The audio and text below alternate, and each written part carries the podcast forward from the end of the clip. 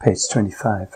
For a Socialist Green New Deal, we promoted a model motion, Climate Emergency for a Socialist Green New Deal, in the run-up to Labour Conference twenty nineteen, and got much of it passed. This page documents that fight and beyond. We worked with Fire Brigades Union activists to take a Socialist Green New Deal motion to the F B U conference May twenty nineteen. We then drafted a model motion based on it and organised to get it passed at several constituency Labour parties, as well as by the F B U. Working with other Labour Party activists, we then fought for its contents to, to be included in the compos- composited motions to be heard and voted on. This was against the pressure from G M B, Unite, Labour's leadership and others, and with the directors of the official Labour for a Green New Deal, L G N D, campaign, willing to abandon almost all of their, of even their weaker motion. We got much of it through, which was then passed by conference itself. The original motion is um, is below. Climate Emergency for a Socialist Green New Deal. Conference notes. one. To prevent the worst effects of climate change, we must keep the global temperature increase below one point five degrees centigrade. two. Over one degree centigrade has already occurred, causing floods, drafts, droughts, heat waves, pollution, and hundreds of thousands of deaths. Tackling climate change is invisible from social, racial, and economic justice. three. one hundred corporations are responsible for the majority of carbon emissions. The Tories are deregulating fossil fuel industry while cutting support for renewables. Conference believes: one. Labour should build on support for the climate strikes and Extinction Rebellion by campaigning for a Socialist Green New Deal, demands for decarbonisation and transformation of the economy that attacks inequality while curbing global warming based on public ownership, public investment and democratic control. Conference calls on the next Labour government to implement a target of net zero U K carbon emissions by twenty thirty. Creation of millions of public, well-paid, unionised green jobs.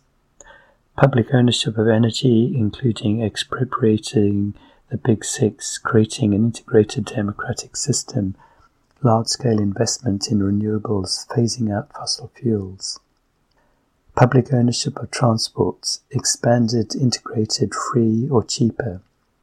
A public programme manufacturing, installing and training in renewable technologies and eliminating waste, mass insulation and building and re- retrofitting zero-carbon council housing and public buildings, a workers-led just transition from high-emission jobs to alternatives, public investment guaranteeing communities and living standards, democratic public ownership of banking and finance, providing resources and economic leverage, ending airport expansion, repeal of all anti-union laws so workers can take action over social and political issues, including climate change. Results. Most of this model motion and more goods commitments besides made it into the second of three composites, which was then passed.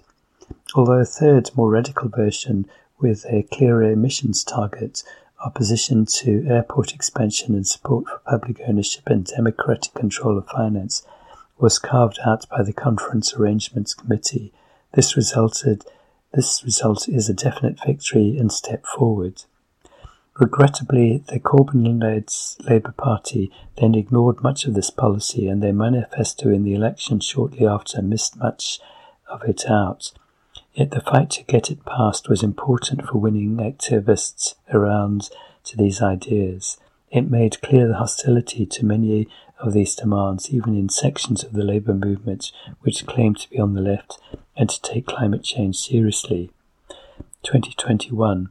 Starmer's leadership then rode back further, but in getting the motion passed in twenty nineteen, we had pushed the envelope on the left and across Labour.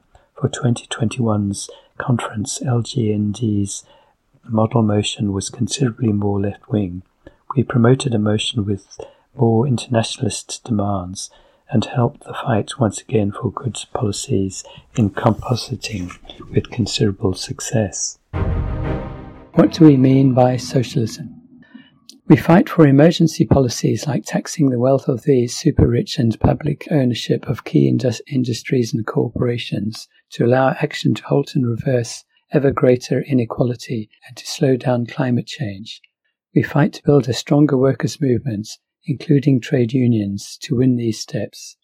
But the wealth of the super-rich and their power to increase it are deep-rooted in the fact that they own and control the main systems for producing wealth, giving them control over the labour power of billions. The only really sustainable answer is for workers in every country and worldwide to take control of the whole system of producing wealth away from the plutocrats, converting it into collective social property and creating a new system run for human needs, not profits. That is what we mean by socialism.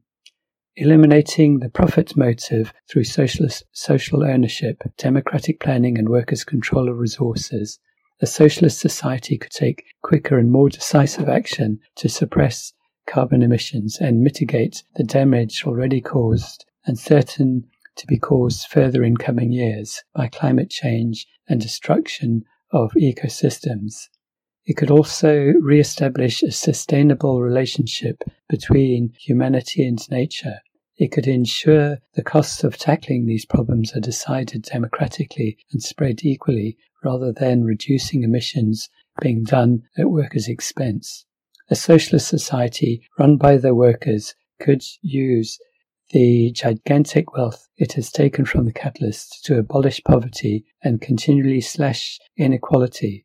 It could guarantee a good standard of living and rights, including good food, housing, healthcare, all kinds of services and facilities for everyone, not just in the richer countries, but everywhere worldwide. It could repeatedly cut down the working week to improve people's lives and allow us to more easily be involved in democratic decision-making and control. With everyone freed from the pressures of working hard for long hours to make money for a bus and providing with opportunities and resources to develop their interests, we could surely see a flourishing of education, culture, individuality, diversity, and rights for those who have been marginalised and downgraded in class societies. A society in which workers have united to overthrow capitalist inequality and which is getting progressively more equal and liberated would be the best possible environment for struggles to defeat racism, sexism and other forms of oppression. It would make any large-scale violence inconceivable, let alone the kind of brutal oppression and bloodshed we see in today's world. Such a system would have little in common with the kinds of socialism which previously existed in Russia and Eastern Europe and still exist in Cuba, North Korea, Vietnam and China. In those systems, a bureaucratic ruling class controls the state and through it the economy. Workers are still exploited and have no more power than under private capitalism, in many ways less. That model comes from the bureaucratic counter-revolution which overthrew the workers' government in post-revolutionary Russia, Russia in the nineteen twenties. Despite the huge defeat, the nineteen seventeen Russian Revolution shows that workers can take power away from the capitalists. Even a developed socialist society would still face difficulties and disputes. Differences in people's natures and capacities would still have an impact. Not everyone would be happy all the time, but it would be liberation compared to the capitalist system with its combination of vast wealth and sprawling misery and its squandering of so much human potential.